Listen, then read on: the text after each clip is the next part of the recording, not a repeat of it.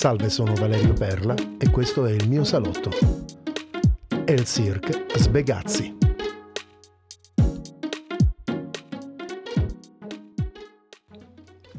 Aristide, davanti al mare, si ammutolì.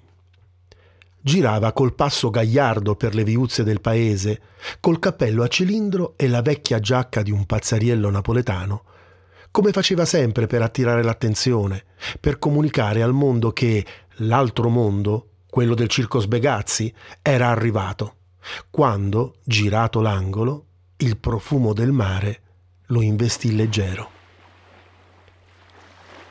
C'è nel silenzio un accavallarsi di voci interiori che ogni onda dipana. Si staccano gli uni dagli altri i ricordi e si acquieta finalmente il morso di quelli che, come lupi invisibili, si aggirano nel nostro buio. Il mare ha come unico punto di riferimento l'orizzonte.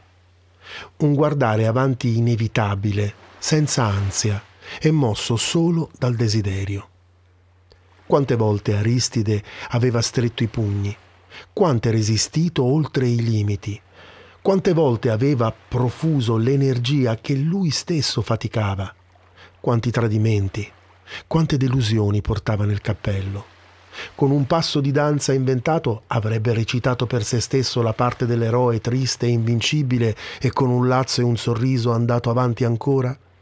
Non qui, non ora davanti a quella immensa cattedrale inondata di luce, si allentarono tutte le corde e quel cuore burattino ebbe un sussulto.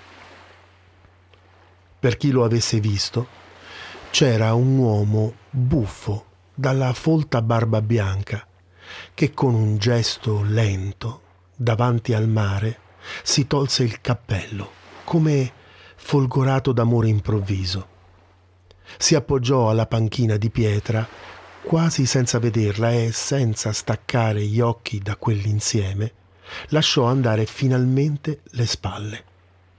Tintinnarono solo i cornetti e i campanelli attaccati alla sua giacca per salutare il vento e un peso che va via.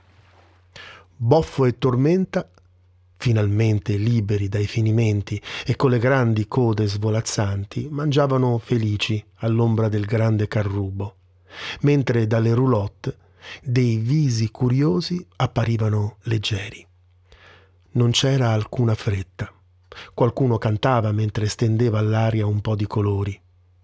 Con passo sicuro gli stivali alti e neri e lucidi dello Sbegazzi puntarono decisi il centro dello spiazzo, seguito dagli occhi sorridenti di tutti.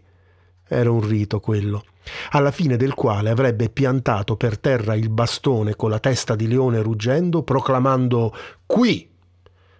Lì, quella notte avrebbero cantato e ballato fino a sfinirsi dalle risate, e poi il mattino dopo, in quel punto preciso, piantato il palo centrale e innalzato il tendone per non far scappare via il motivo folle per il quale si possa viver sognando, giusto al confine tra illusione e utopia.